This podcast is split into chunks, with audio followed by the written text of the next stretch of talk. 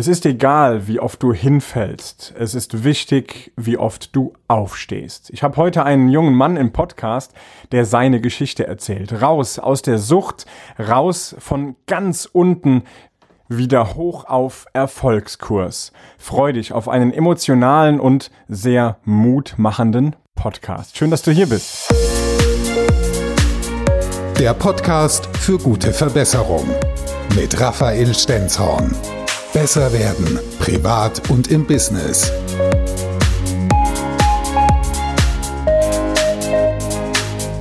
mit 22 spielsüchtig werden und dann sogar so weit abrutschen, dass es existenzbedrohend wird. Vielleicht kein Ausweg mehr in Sicht ist und jetzt sitzt er hier.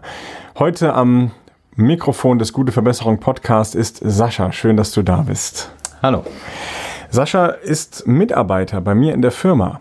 Und darauf gehen wir auch gleich nochmal ein, wie es dazu kam oder warum ich auch dieses vielleicht, Achtung, Risiko eingegangen bin, jemanden einzustellen, dessen Vorgeschichte ich kenne und über die wir heute auch sprechen. Sascha, vielleicht erstmal wirklich höchsten Respekt. Ich verneige mich hier vor dir tatsächlich. Ich mache das so, denn es ist ein großes Zeichen von Stärke, dass du hier an einem Mikrofon öffentlich erzählst, was du erlebt hast, ähm, denn es sind sicherlich keine einfachen Dinge, die du erlebt hast, das hören wir gleich. Erzähl doch mal vielleicht, es ist für mich so, so schwer vorzustellen, wie kann ich denn mit 22 spielsüchtig werden? Ich kann mir einfach nicht vorstellen, wie zieht es mich in so eine Sucht? Warum höre ich nicht einfach auf, wenn ich merke, es schadet mir doch mehr, als es mir bringt? Wie kam es bei dir dazu, dass du in diese Spielsucht gerutscht bist, schon mit 22? Ja, das ist, ähm, es ist passiert damals, ich habe in äh, Köln gelebt damals und war im Nachtleben aktiv, in einer Diskothek gearbeitet in Köln und da war öfter das Problem, da ich keinen Führerschein hatte und ich nicht in Köln gewohnt habe, äh, dass ich teilweise nachts auf die Bahn warten musste bis morgens. Und äh, das Problem war, wie man diese Zeit überbrückt und da bin ich dann in einem Café gelandet und ich denke, dass kennt fast jeder mittlerweile, dass in diversen Cafés und Kneipen etc. hängen diese Spielautomaten. Und ähm, es war dann so, dass ich äh, jemanden beobachtet hatte nachts, wie er da in diesem Spielautomaten saß und auch ähm, was gewonnen hatte. Und ich habe mir nichts dabei gedacht und habe gedacht, ja gut, dann probierst du es halt auch mal aus. Warum denn nicht? Warum soll er nur Glück haben und du nicht? Und äh, habe mich dann da dran gesetzt und muss auch dann leider dazu sagen, dass natürlich auch direkt der erste Gewinn kam.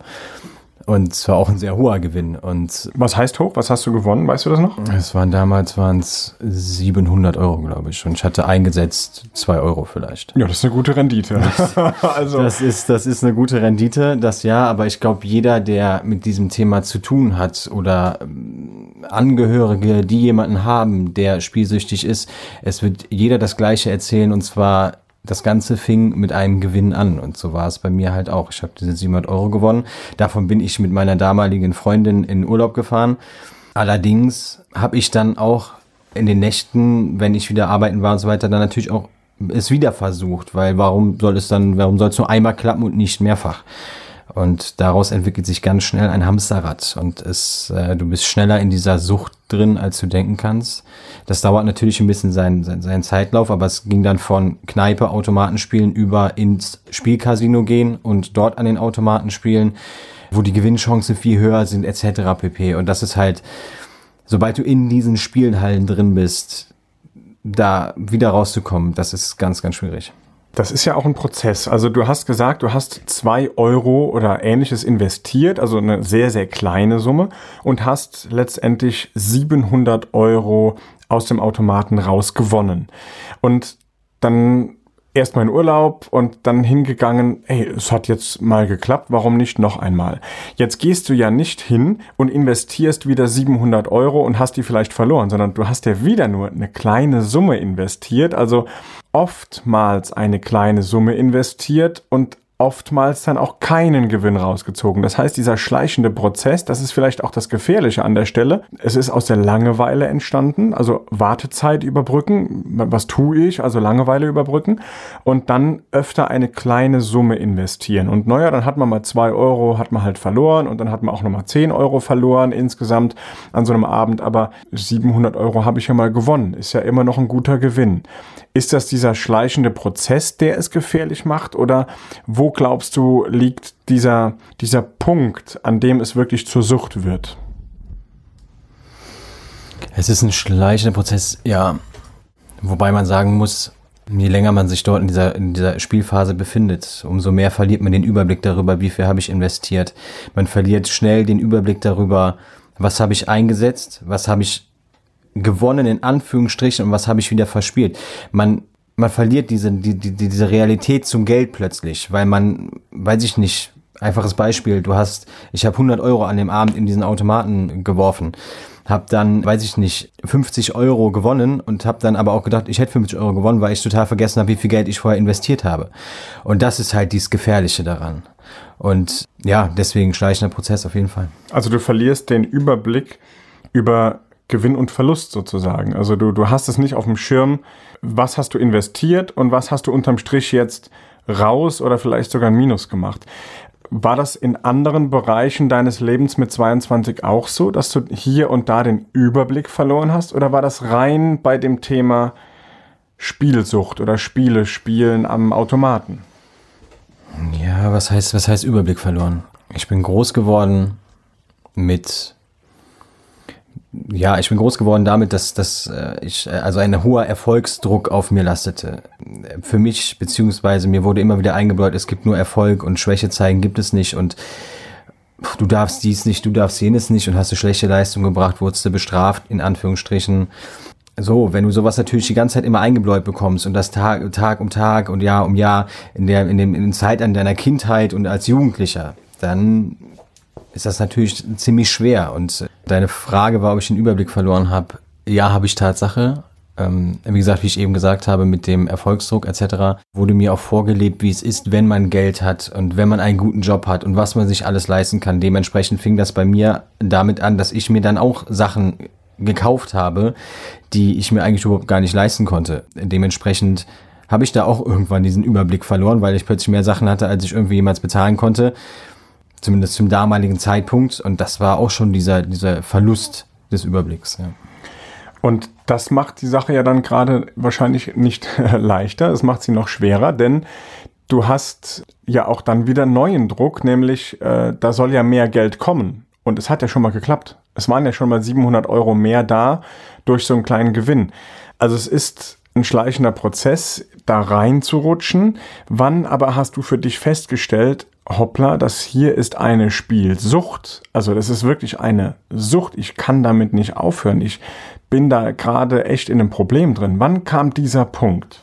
Dieser Punkt kam einige Zeit später und zwar in der Form, dass mein Denken sich plötzlich nur noch ums Spielen gedreht hat. Ich hatte diese Melodien im Kopf und wie gesagt, nochmal jeder, der sich selber da gerade wiederfindet oder nochmal an Angehörige, die da jemanden haben, diese Melodien in diesen Spielautomaten, diese Geräusche, die sind nicht ohne Grund da. Das ist einfach, da, du nimmst das in dem Unterbewusstsein auf und dieses Unterbewusstsein speichert sich diese Geräusche. Du liegst im Bett abends, es ist still, du hörst plötzlich diese Geräusche, obwohl nichts da ist. Du träumst von diesen Geräuschen, du träumst plötzlich von Bildern, die da kommen.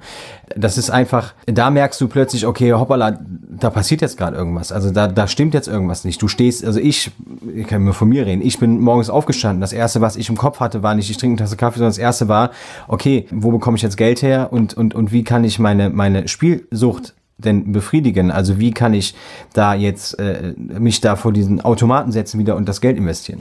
Darüber kannst du ja jetzt ganz gut sprechen, aber wie war es denn genau, als du in dieser Situation warst? Du hast jetzt vom Unterbewusstsein gesprochen. Wann ist das denn in dein Bewusstsein rein? Wann hast du gesagt, hoppla, das hier ist gerade nicht mehr gut? Denn morgens aufzustehen und direkt mal Gedanken an Spielautomaten zu haben, kann ja äh, ganz schön sein, aber Wann hast du gemerkt, das ist nicht mehr schön? Das hier ist jetzt echt ein Problem. Dass das ein Problem war, das äh, habe ich damit festgestellt, dass ich angefangen habe zu lügen, zu betrügen. Also ich habe angefangen, meine Eltern zu belügen, um an Geld zu kommen. Ich habe andere Menschen belogen, um an Geld zu kommen. Ich habe Betrug begangen, um an Geld zu kommen.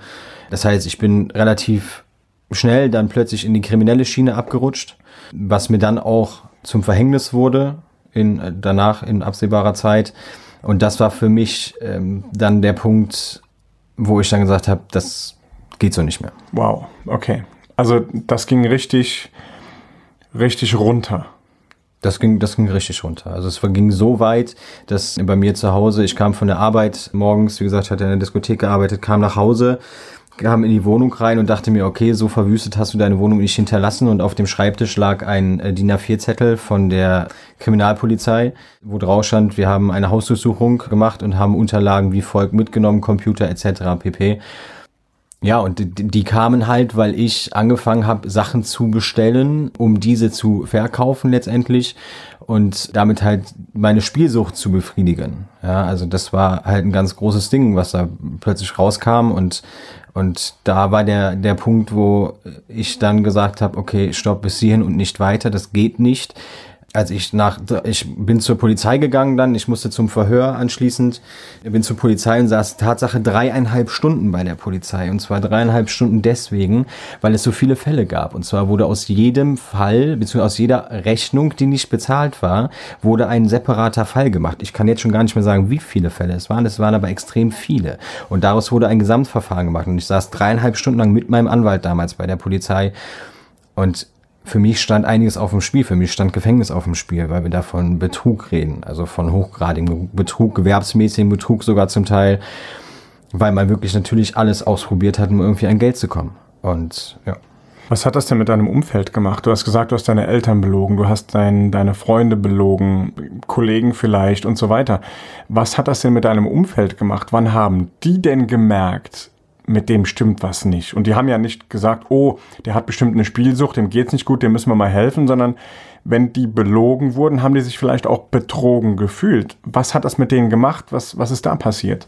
Ja, das mit dem Unfall ist halt so eine Sache. Das ist, ich habe mich halt auch in der Spielsuchtphase, beziehungsweise in dieser Phase, sehr abgekupfert von allem. Ich habe eigentlich nichts mehr mit Freunden gemacht. Ich hab, war nur noch für mich selber habe dann mich, wie gesagt, nur noch in Spielhallen befunden und das war so mein, mein, mein Lebensstil irgendwie, wie komme ich am schnellsten in die Spielhalle und habe dementsprechend sehr viele Leute dadurch auch verloren, weil ich sie auch weggestoßen habe, weil ich plötzlich eine Art an mir hatte, die ich erst so selber nicht erkannt habe. Ich war halt sehr schnell sehr launisch, ich war sehr schnell leicht reizbar, wenn irgendwas nicht funktioniert hat und so weiter. Alles bedingt halt durch dieses Suchtverhalten, was mir aber da überhaupt noch nicht klar war. Und als ich angefangen habe zu lügen und zu betrügen, haben mich die Leute halt reihenweise fallen lassen. Bis zuletzt auch meine Eltern.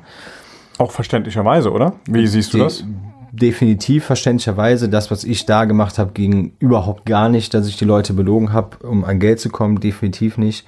Meine Eltern, dass die mich fallen gelassen haben, ja, ich kann es auf der einen Seite verstehen, auf der anderen Seite auch nicht, weil letztendlich denke ich immer, dass eine Familie, egal was passiert, sagt man eigentlich immer, die Familie hält zusammen und versucht alles irgendwie Notwendige zu tun, damit möglichst großer Schaden abgewandt wird oder wie man das auch immer bezeichnen mag. Aber es ist einfach der Punkt, wenn sich deine Familie, also wirklich der letzte Halt, den du vielleicht noch hast, komplett fallen lässt und du von jetzt auf gleich plötzlich aber wirklich alleine dastehst, ohne alles. Du hast keine finanziellen Mittel mehr, deine Wohnung eigentlich auch nicht mehr, weil du die nicht mehr bezahlen kannst du hast eigentlich nichts mehr und du stehst da, du weißt nicht mehr, was du machen sollst. Das ist eine hochgradig gefährliche Phase, weil du dann, so war es auch bei mir, in eine hochgradige Depression verfällst. Also es war so, dass ich zum Schluss mich zwei Wochen lang zu Hause eingeschlossen habe. Ich lag zwei Wochen wirklich in meinem in meinem Schlafzimmer abgedunkelt, nur noch im Bett, der Fernseher lief. Ich war halt komplett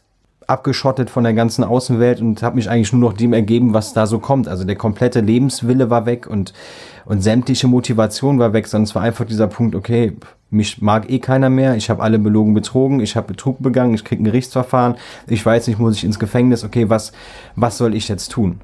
Ja, aber wenn da halt keiner ist, der dir hilft und dir diese Frage beantworten kann und du erstmal allein da stehst, hast du ein Problem in der Zeit. Du sagst, Familie hält dann immer zusammen. Ich würde dem recht geben. Mein Familienbild ist auch so, dass die Familie zusammenhält.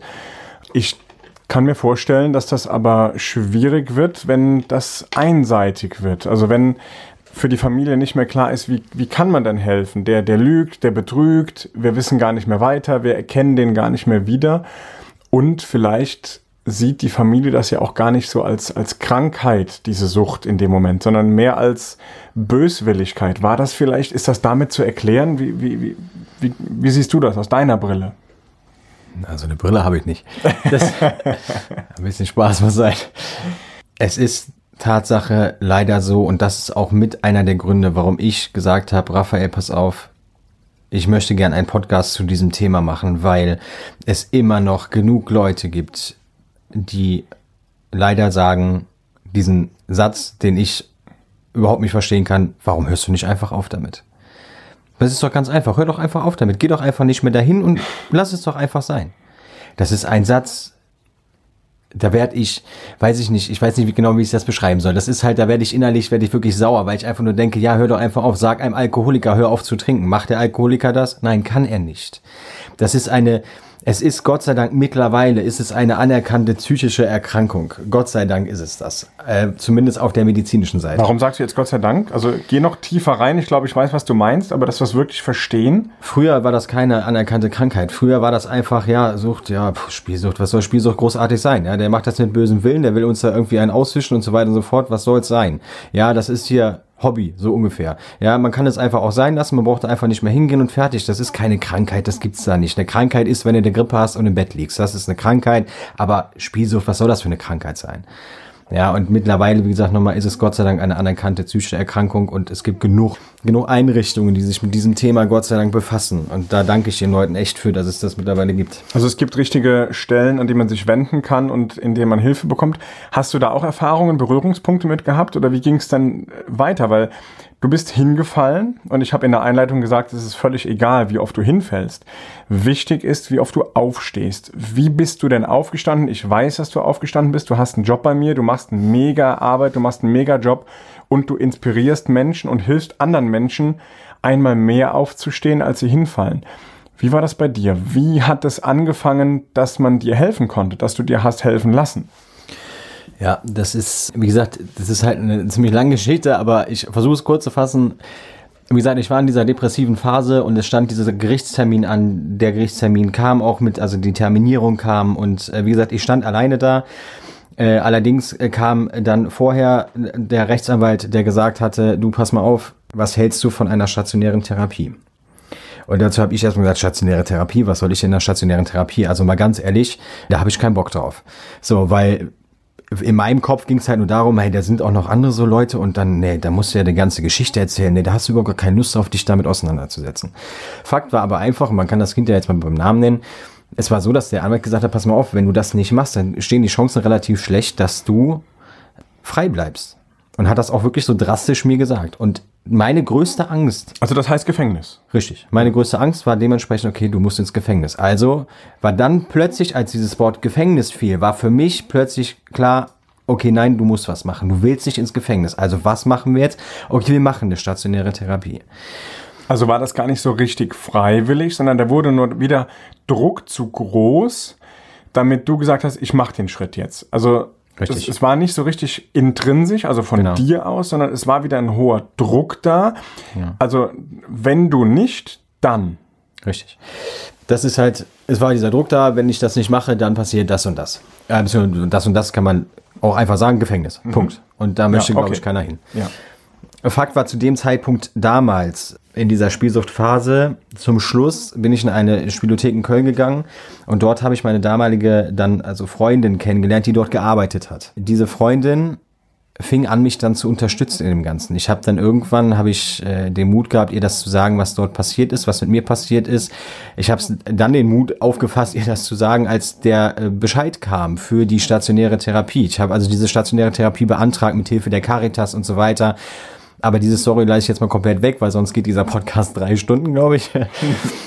Sie hat mir dann äh, ich hatte Angst, ihr das zu erzählen. Ich hatte den Bescheid, okay, du musst dann und dann musst du in die stationäre Therapie. Das war auch nicht kurz um die Ecke, das war mal eben kurz 400 Kilometer von mir zu Hause weg. Und da habe ich halt einfach den Mut gefasst und habe ihr gesagt, du pass mal auf, ich habe hier ein Problem und zwar muss ich dahin und das aus dem und dem Grund. Und meine Angst war, sie läuft weg, weil ich nichts anderes gewohnt war von dem, dass sobald die Leute Bescheid wissen, was los ist, sie weg sind, weil sie damit sagen, nee, damit wollen wir nichts zu tun haben. Sie ist da geblieben. Sie hat gesagt, okay, krass, krasse Geschichte, ich unterstütze dich. Und das war, das war ein, ein richtig schönes Erlebnis, muss ich sagen, dass sie gesagt hat, sie unterstützt mich. Und das, das hat sie auch getan. Also ich bin. Also sie ist nicht weggelaufen, sie hat sich nicht verschlossen, Nein. sondern sie hat gesagt, äh, ist zwar eine krasse Nummer, ja. aber ich bin erstmal da. Richtig. Und ich unterstütze dich. Richtig. Sie war da und hat mich unterstützt. Und ich habe die stationäre Therapie absolviert. Ähm, es war auch besser als gedacht, muss ich sagen. Es ist eine sehr anstrengende Zeit. Es ist eine sehr intime Zeit, eine sehr, sehr, sehr aufreibende Zeit, weil du dich mit deiner ganzen Persönlichkeit befasst. Du befasst dich, woher kommt's, was ist passiert in psychologischen Gesprächen und so weiter. Aber ich kann jedem nur raten, eine stationäre Therapie ist so elementar wichtig, weil du Sachen plötzlich aufarbeitest, die wusstest du vorher nicht. Die, da hast du gar nicht dran gedacht, dass das eventuell damit zusammenhängen kann, dass das zusammenhängen kann mit deiner Kindheit. Was ist in deiner Kindheit passiert? Wie baut sich das alles auf? Das sind so Prozesse, das wird dir, wenn du da alleine sitzt oder weil du nicht mit irgendwem drüber sprichst, das wird dir gar nicht klar bei so einer stationären Therapie. Und ja, sie geht acht Wochen, sie geht 16 Wochen, je nachdem. Aber sie ist so hilfreich, denn sie hat mir, um die Geschichte weiter zu erzählen, damit das wirklich nicht so lang wird, hat sie vier Jahre spielfreie Zeit beschert. Vier Jahre lang. Was heißt das jetzt? Vier Jahre spielfrei heißt, du bist rückfällig geworden. Genau. Ich bin damals nach dieser stationären Therapie, das Gerichtsverfahren war durch. Ich muss es noch kurz erzählen, damit diese Geschichte auch geschlossen wird, damit der Hörer sich nicht denken, ja, was ist denn jetzt mit dem Gerichtsverfahren passiert? äh, das Gerichtsverfahren, ich bin bestraft worden für gewährsmäßigen Betrug in x Fällen, habe dafür eine Bewährungsstrafe gekriegt. Ich glaube, es waren zweieinhalb Jahre auf Bewährung mit Bewährungsauflagen, habe Gott sei Dank durch die stationäre Therapie dieses Urteil mildern können und bin daraufhin dann weg aus Köln mit meiner, wie gesagt, damaligen Freundin, die ich aus dieser Spielothek kennengelernt habe, weil ich einfach auch gesagt habe, du pass auf, ich möchte hier nicht mehr sein, ich möchte in diesem Umfeld nicht sein, ich muss hier weg. Es bot sich an, weil sie zur Bundeswehr gegangen ist und in Büchel stationiert sein sollte. Gut, wer jetzt Büchel kennt, weiß auch, wo ich herkomme. Dementsprechend sind wir dann da weg und das hat mir dann vier Jahre spielfreie Zeit beschert, also vier Jahre nicht gespielt. Dann kam aber leider Tag X, an dem ich eine Unachtsamkeit begangen habe, der mich dann erneut in die Spielsucht geführt hat. Und zwar war es so, die damalige Freundin gibt es nicht mehr. Ich habe in der Zwischenzeit meine. Das heißt, gibt es, ist sie entsorgt worden? Ja. Nein, also Nein. die ist sie nicht mehr aktuell. Genau, sie ist nicht okay. mehr aktuell. Sie ist damals zur Bundeswehr gegangen und dann habe ich sie leider nicht mehr wiedergesehen, welche Gründe auch immer das hat. Es ist Vergangenheit fertig, Thema ist abgeschlossen, muss auch keiner jetzt drüber reden. Ich habe dann damals in der Stadt, wo ich jetzt wohne, habe ich meine jetzige Frau kennengelernt. Und das war alles gut. Wie gesagt, vier Jahre spielfreie Zeit und ich hatte meine Ausbildung fertig abgeschlossen in dieser Zeit auch und äh, als Hotelfachmann, wohlgemerkt. Und wusste dann nach der Ausbildung nicht so recht, okay, was mache ich jetzt, wo will ich hin, arbeitsmäßig und so weiter und so fort. Und mich dann viel äh, zu Hause bewegt, beziehungsweise ohne Beschäftigung. Und dann klickte ich so durchs Internet und wie gesagt, es war halt vorher alles gut. Ich klickte durchs Internet auf einmal und auf einmal sprang mich so eine Anzeige an nach dem Motto, klick jetzt hier und ich kann es gar nicht mehr genau sagen, was das wirklich für eine Anzeige war. Es war eine Anzeige und ich hab, war komplett unachtsam in dem Moment, weil ich von diesem Flackern und Blinken plötzlich wieder so angezogen war, dass ich drauf geklickt habe, ich habe Geld investiert und plötzlich war ich im Online-Casino. Und wie das dann genauso war, da wie damals, auf einmal, ich habe Geld investiert und auf einmal war ein Gewinn da. Und dieser Gewinn, muss ich leider sagen, war sechsstellig. Es war ein sechsstelliger Gewinn im Online. Jetzt, jetzt guckt der Raphael mich hier an. Krass. Ja, es war ein wirklich sechs, sechsstelliger Gewinn. Und ich muss leider dazu sagen, leider ein sechsstelliger Gewinn. Andere werden sagen, warum leider? Weil dieser Gewinn mich komplett aus der Bahn geworfen hat. Es hat alles das über den Haufen geworfen, was ich mir in der spielfreien Zeit angeeignet hat, an, habe an Mustern auch in der Therapie, an der stationären Therapie, an Muster angeeignet habe, was ich tue, wenn was passiert es hat alles über den Haufen geworfen und ich bin so schnell wieder in diese Spielsucht zurückgerutscht, also durch diesen einen Rückfall in die Spielsucht zurückgerutscht, dass es wurde immer schlimmer und schlimmer und schlimmer. Und dieser sechsstellige Betrag, ich kann euch sagen, ja, sicher, wir haben davon ein Auto gekauft, ja, sicher, wir haben davon verschiedene Sachen gezahlt. Das Problem ist aber, dass das Geld schneller weg war, als man gucken konnte. Und das andere Problem ist, dass die Schulden dadurch gestiegen sind. Und zwar enorm, weil was ist wieder passiert? Ich denke, jeder kann sich jetzt gerade vorstellen, wenn ich sage, wieder passiert, ich bin wieder straffällig geworden. Ich habe wieder geguckt, wo kann ich mir Geld besorgen. Ich habe wieder angefangen, Leute zu belügen und zu betrügen. Ich habe meinen damaligen besten Freund belogen und betrogen und ich habe ihn um viel Geld gebracht. Und also wieder ins alte Muster gefallen. Richtig, Ins alte, bekannte Muster gefallen. Richtig, exakt das gleiche Muster. Und wieder bin ich bestraft worden dafür. Und wieder stand die Polizei bei mir zu Hause. Und ich weiß es noch, ich habe damals ein Studium angefangen und war, das Studium war außerhalb und ich musste im Hotel übernachten. Und ich weiß, ich stand morgens an dieser Hotelrezeption und meine Frau rief mich an und sagte, du pass mal auf, was ist denn hier los? Die Polizei steht bei uns hier vor der Tür und macht gerade eine Hausdurchsuchung. Und da sind Bilder bei mir plötzlich hochgekommen, weil es war genau wie dann vor fünf Jahren, als das damals passiert ist. Genau das gleiche Szenario hat sich abgespielt. Die Hausdurchsuchung hat stattgefunden, es wurden wieder Sachen mitgenommen, ich musste wieder zur Polizei gehen, wieder eine Aussage machen. Diesmal ging es halt darum, dass ich meinen damaligen besten Freund um viel Geld betrogen habe.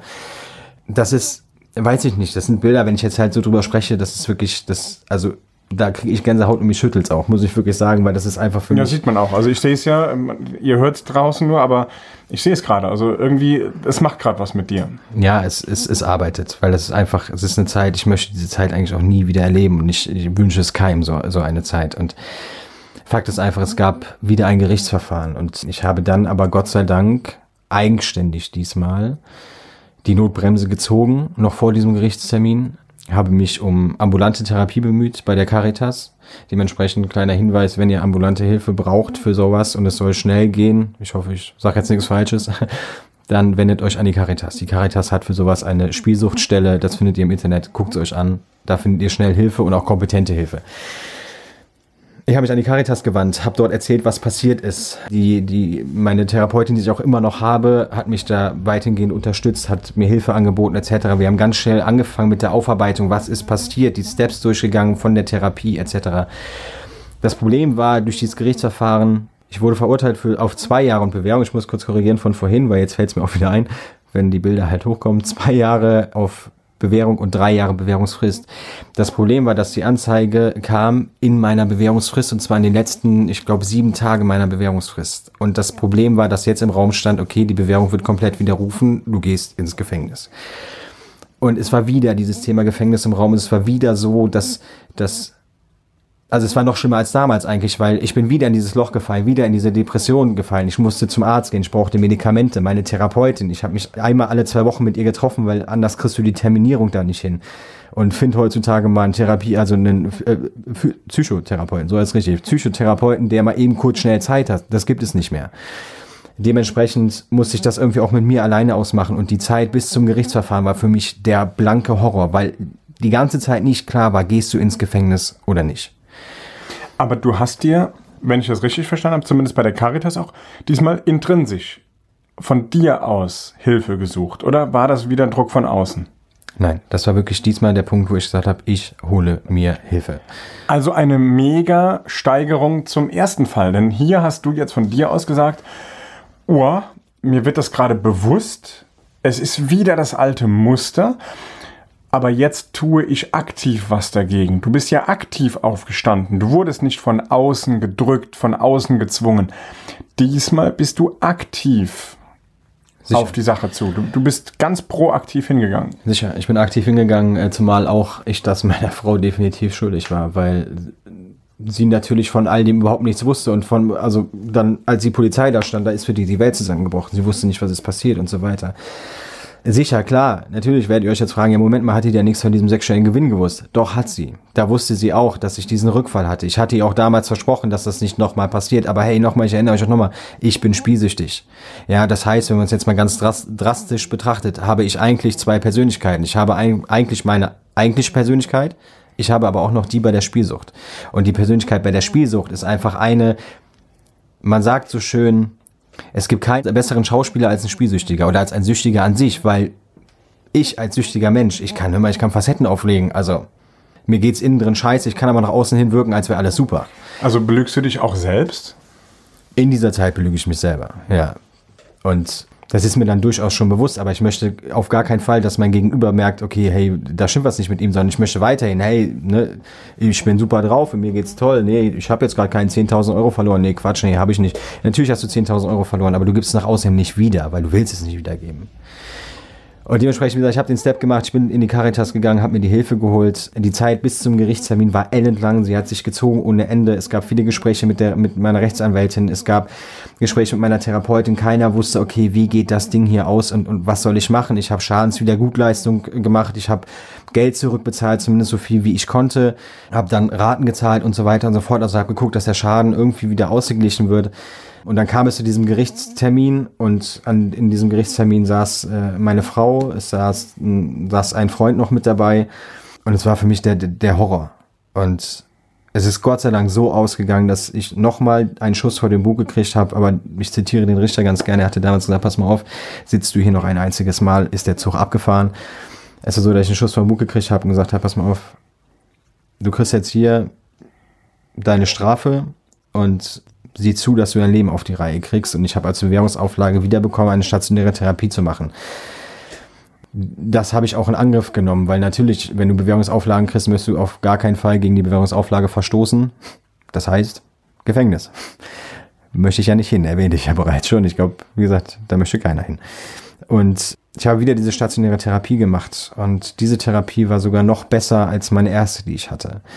Denn ich habe in dieser Therapie, anders als damals, Menschen kennengelernt. Also ich habe in meinem Leben, glaube ich, schon nie so viel Hilfsbereitschaft erfahren wie da. Mit anderen Spielsüchtigen. Es war eine, eine Gemeinschaft, die wir dort hatten. Da hat jeder, wenn man es mal so, wenn man es mal betrachtet, die Geschichten von allen Spielsüchtigen, mit denen ich jetzt gesprochen habe, sind fast identisch. Jeder Spielsüchtige sagt, ja, es hat angefangen mit einem Gewinn. Jeder Spielsüchtige sagt, ja, ähm, Sicher, ich habe versucht, ich bin kriminell geworden, weil ich musste ja irgendwoher Geld beziehen. Also woher beziehst Geld? Ich werde kriminell. So, das sind immer, also das Muster von einem Spielsüchtigen ist immer gleich, so wie er bei mir auch durch mein erst fing es mit dem ersten, äh, mit der ersten Spielsuchtphase an, dann war vier Jahre nix und dann war auf einmal wieder der Rückfall und dasselbe Muster wie vorher. Und es ist einfach da in dieser Therapie, ich konnte dort so viel mitnehmen, dass ich jetzt sagen kann halt wieder, ich bin jetzt aktuell spielfrei. Als du also aus dieser zweiten stationären Therapie gekommen bist, da war für dich auch die Sache abgeschlossen oder ging es da noch für dich weiter? Oder war danach auch wirklich die Zeit, okay, jetzt bin ich wieder aufgestanden, ich bin wieder oben und ich kann jetzt wieder richten und ich kann jetzt wieder Überblick bekommen? Wie war dieser, dieses Ende dieser zweiten Therapie? Ähm, das, das Ende der zweiten Therapie war so, dass ich mir dort geschworen habe, dass ich eigentlich nicht mehr rückfällig werden möchte. Ich sage es aber auch mal direkt. Es gibt Leute, die sagen, ich war spielsüchtig und ich bin es nicht mehr. Ich sage einfach, ich bin immer noch, also ich bin spielsüchtig, definitiv, weil es ist einfach eine Sache, ja, ich spiele momentan nicht, aber ich habe dort zum Beispiel gelernt und da geht ein äh, großer Dank auch an, an, wie gesagt, an meine Mitpatienten dort. Du hast 24 Stunden und diese 24 Stunden kannst du immer neu gestalten. Das ist wie ein leeres Buch, musst du dir vorstellen. Du hast ein leeres Buch mit leeren Seiten und jede Seite ist ein neuer Tag und diesen Tag kannst du so gestalten, wie du möchtest. Und nach diesen 24 Stunden klopfst du dir auf die Schulter und sagst so, 24 Stunden spielfrei gewesen und der neue Tag beginnt.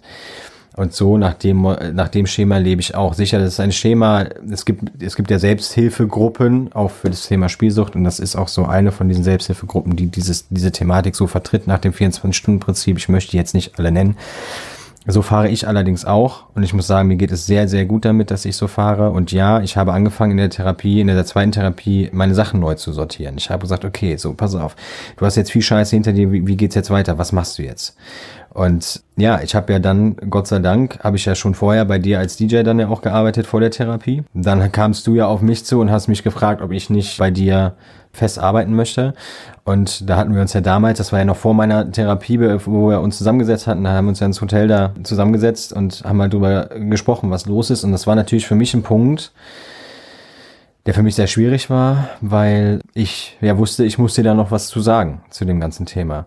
Und ich muss noch eine Sache ergänzen. Durch das Gerichtsverfahren damals, beziehungsweise das, was das letzte, was jetzt gewesen war, dort saß leider ein Reporter in diesem Gerichtssaal. Und dieser Reporter hat leider aus dieser ganzen Geschichte eine Titelstory gemacht für die, für, das, für die ansässige Zeitung, wovon leider 70 Prozent nicht stimmten, was aber natürlich den Leuten egal ist, die lesen das, was sie wollen und hören ja meistens auch nur das, was sie wollen. Dieser Bericht hatte zur Folge, dass ich natürlich einiges wegschenken musste. Es wurde viel geredet, es wird sogar leider heutzutage immer noch geredet. Es wurde viel geredet über mich, es wurde viel auf dem Rücken meiner Frau ausgetragen. Meine Frau ist selbstständig. Umsatzeinbußen ist klar durch sowas. Das finde ich schon sehr traurig, dass das so ist. Und ich muss auch leider dazu sagen, ich, ich kann es an fünf Fingern abzählen, wie viele Leute mich persönlich gefragt haben, hey, bist du das in dem Zeitungsartikel? Weil jedem ist klar, im Zeitungsartikel, die Namen werden nicht genannt, beziehungsweise es werden Namen genannt, die nicht stimmen.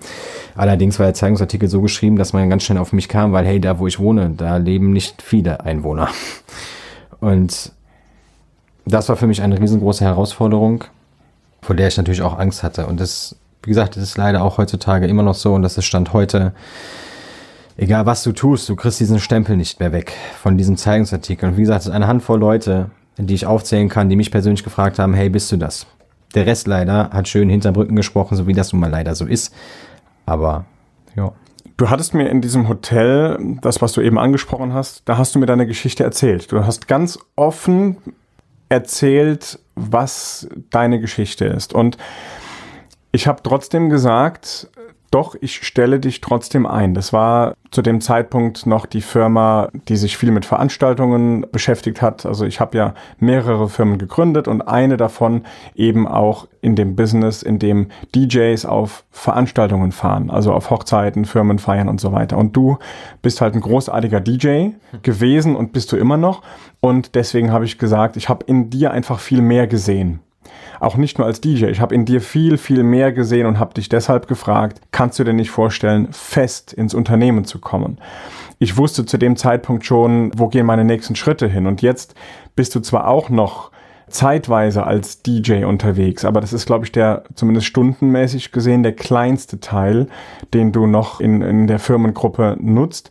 Das, was du tust, ist eigentlich was ganz anderes. Und zwar, was machst du denn? Du bist ja jetzt für mich als Vortragsredner, wir, wir fahren zusammen zu Vorträgen, du bist mit an der Technik, du kümmerst dich mit darum, dass die, dass der Vortrag funktionieren kann, aber auch wenn, wenn wir einen Workshop machen, bist du Workshop-Leitung. Das heißt, Dir haben damals die Menschen in der Therapie sehr geholfen, deine Mitmenschen, die dort waren und die auch in Therapie waren, die Mitpatienten. Jetzt bist du jemand, du gibst also ganz viel zurück. Du machst genau das, was die Mitpatienten damals mit dir gemacht haben. Du unterstützt jetzt in Firmen Mitarbeiterinnen und Mitarbeiter dabei, wenn, wenn wir dort sind und einen Workshop machen, dass sie wieder aufstehen, dass sie den nächsten Schritt gehen. Wir, wir schaffen dort Veränderungen. Und äh, du sagst, ja, du bist spielsüchtig, aber spielfrei. Das ist ja auch eine Veränderung. Du hast es in der Hand. Wie war eben dein Beispiel? Sag's gerade nochmal mit dem Buch. Das war großartig. Sag's nochmal, das müssen wir hier an der Stelle nochmal ganz groß machen. Also wirklich, sag das nochmal, diesen Spruch. Der Spruch ist, stell dir das wie ein Buch vor. Dieses Buch hat leere Seiten, weiße leere Seiten und jede Seite ist ein neuer Tag und dieser Tag hat 24 Stunden und du kannst diesen Tag so gestalten, wie du möchtest. Das heißt, du schreibst deine leere Seite also quasi dein Tag ist deine leere Seite und du schreibst diesen Tag so, wie du möchtest und gestaltest ihn so, wie du möchtest. Also Verantwortung. Du hast die Verantwortung. Ich alleine habe die Verantwortung für meinen Tag, richtig. Ich sage aber für mich nicht mehr, ich plane nicht mehr, was ist morgen, was ist übermorgen, was ist in einem Jahr. Das mache ich nicht. Sondern für mich zählt immer nur das Hier und Jetzt. Weil, das sagst du ja auch immer so schön, man kann nur das Hier und Jetzt verändern. Ja, du kannst weder die Vergangenheit verändern noch die Zukunft verändern, weil du nicht weißt, was in der Zukunft ist. Sicher, du weißt, was in der Vergangenheit war.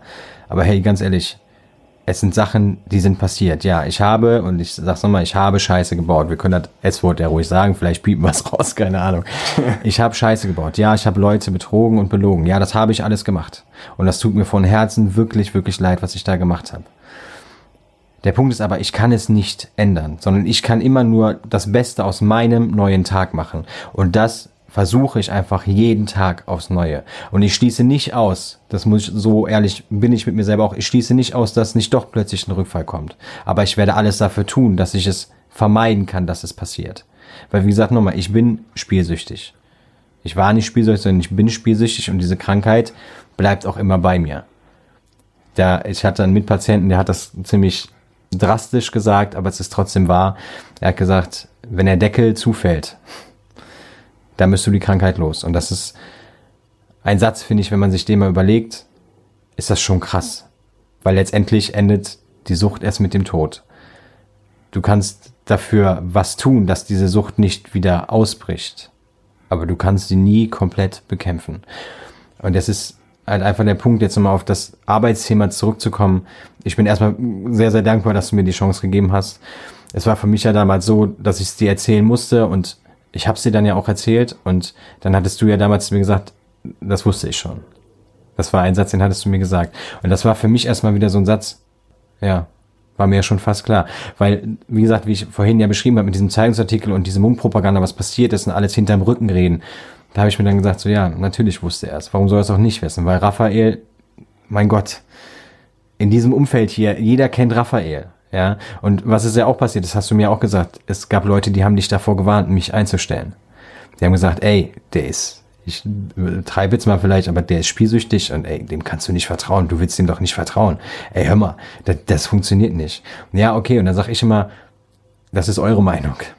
Aber letztendlich bin ich auch nur ein Mensch. Ja, ich habe Fehler und ich habe Fehler gemacht, aber ich bin auch nur ein Mensch. Und Raphael hat mir das Vertrauen gegeben, für das ich unendlich dankbar bin.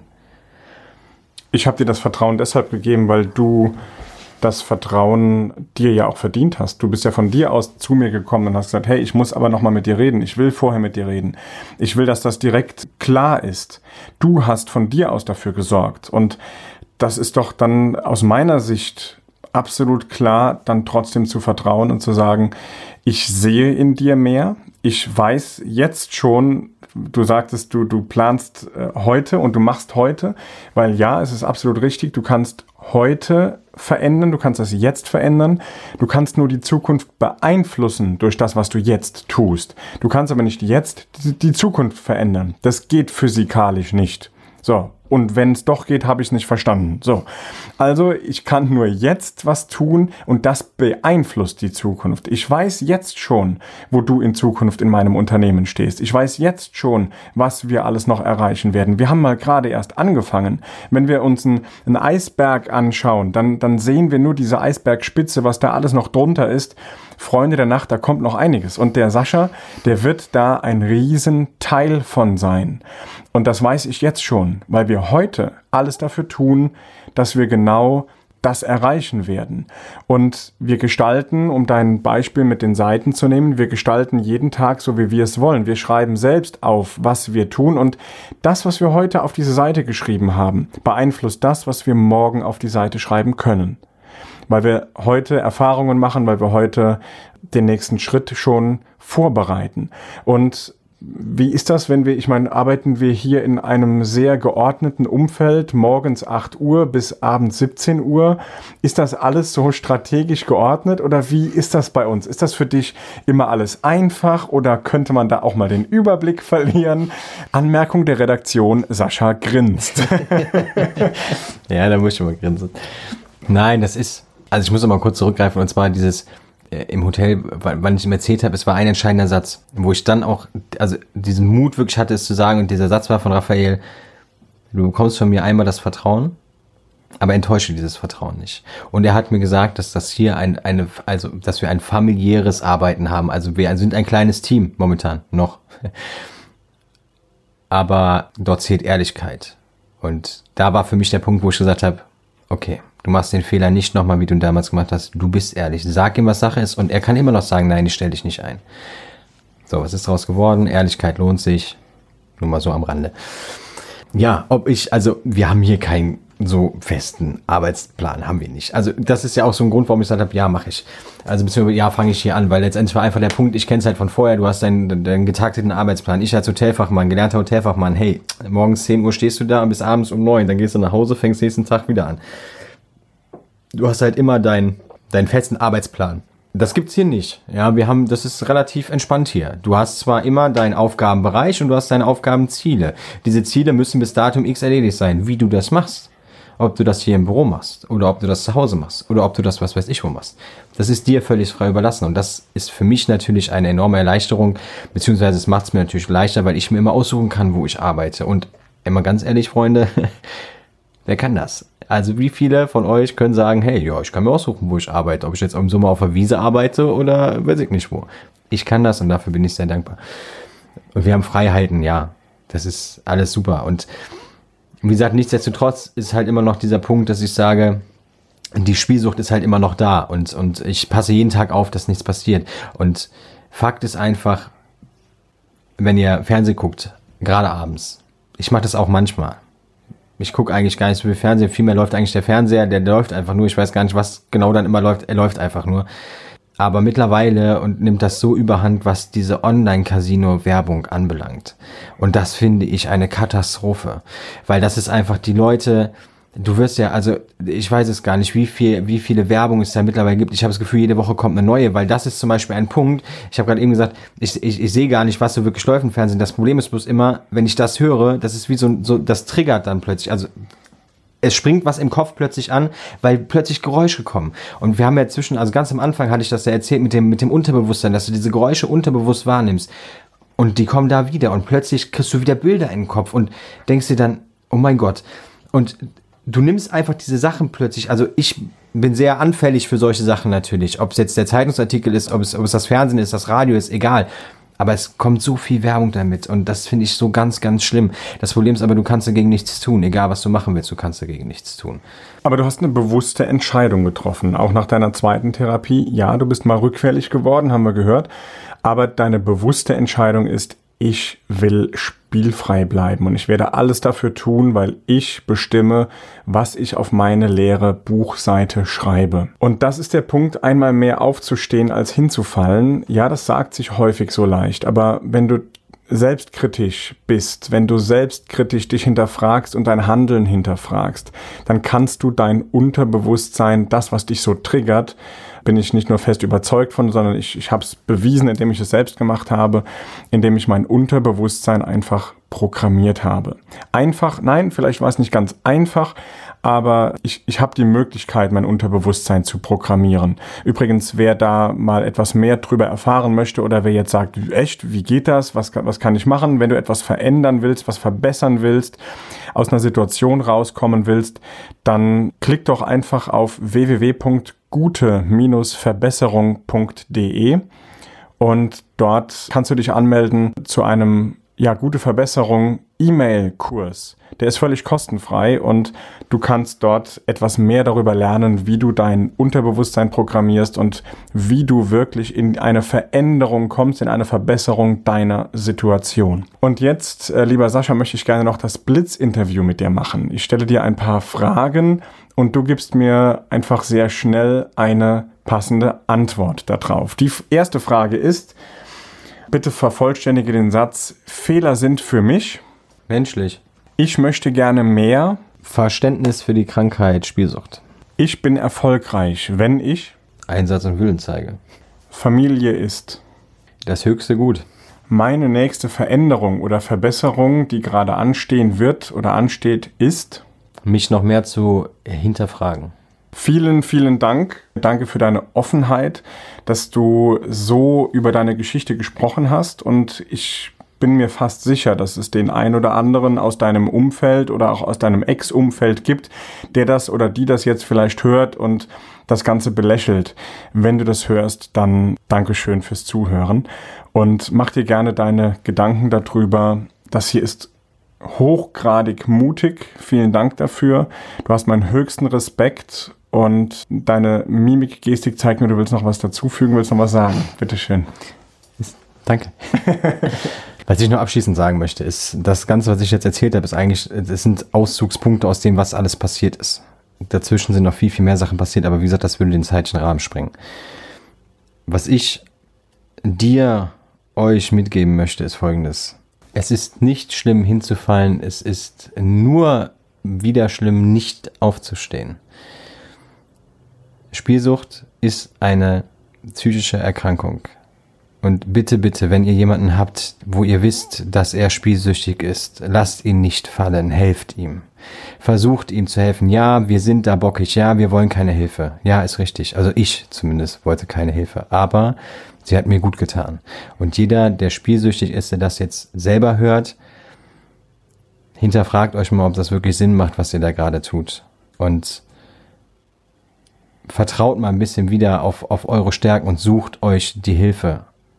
Denn es bringt nichts. Und ich weiß, das ist wieder so einfach gesagt, aber hey, ich bin selber spielsüchtig, ich weiß es. Sucht euch die Hilfe, macht eine Therapie, ganz ehrlich. Es gibt euch so viel, es wird euch so viel geben. Und ja, das ist mutig von mir, das jetzt hier zu sagen, die Geschichte zu erzählen auch. Das ist für mich auch ein großer, großer Schritt, den ich hier gerade gehen muss. Es ist aber ein Schritt für mich in die richtige Richtung. Und warum kann ich das jetzt sagen, dass es ein Schritt für mich in die richtige Richtung ist? Weil ich da wir in einem gute Verbesserungspodcast sind, sage ich das jetzt so, mich verbessert habe. Ich habe, ich habe mein altes Muster, was ich, was ich hatte, abgelegt und habe ein neues Muster drüber gespielt wie auf einer Festplatte und ich bin einfach, ja, ey, mein Gott, ich bin spielsüchtig, was soll ich mich dahinter verstecken? So, und wer dafür keine Toleranz hat, der hat sie nicht. Und dem will ich sie auch nicht aufzwingen. Aber es wird andere Menschen geben, die haben dafür Toleranz und die sind vielleicht dankbar für so einen Podcast. Und dementsprechend sage ich vielen, vielen Dank. Und auch ich sage vielen Dank fürs Zuhören. Schön, dass du wieder mit dabei warst und möchtest du Kontakt zu Sascha, dann schreib mir bitte auch gerne eine E-Mail. Vielleicht hast du noch eine Rückfrage. Vielleicht willst du irgendwas von ihm noch genauer wissen, wie er es geschafft hat. Vielleicht kann er dir auch den elementar wichtigen Tipp geben. Schreib einfach mir eine E-Mail an podcast.raphael-stenzhorn.com. Ich stelle den Kontakt her. Du kannst mir auch gerne auf Instagram, Facebook und allen sozialen Medien einfach eine Nachricht schicken und ich bringe euch zusammen. Vielen Dank, wenn du diesen Podcast weitersendest. Vielleicht an Menschen, die den Bedarf haben, haben könnten, die daraus etwas für sich mitnehmen könnten. Dann freue ich mich über die Empfehlung und natürlich auch über deine gerne auch 5 Sterne Bewertung. Dankeschön, dass du da bist. Ich wünsche dir gute Verbesserung. Dein Raphael. Der gute Verbesserung Podcast mit Raphael Stenzhorn. Besser werden privat und im Business.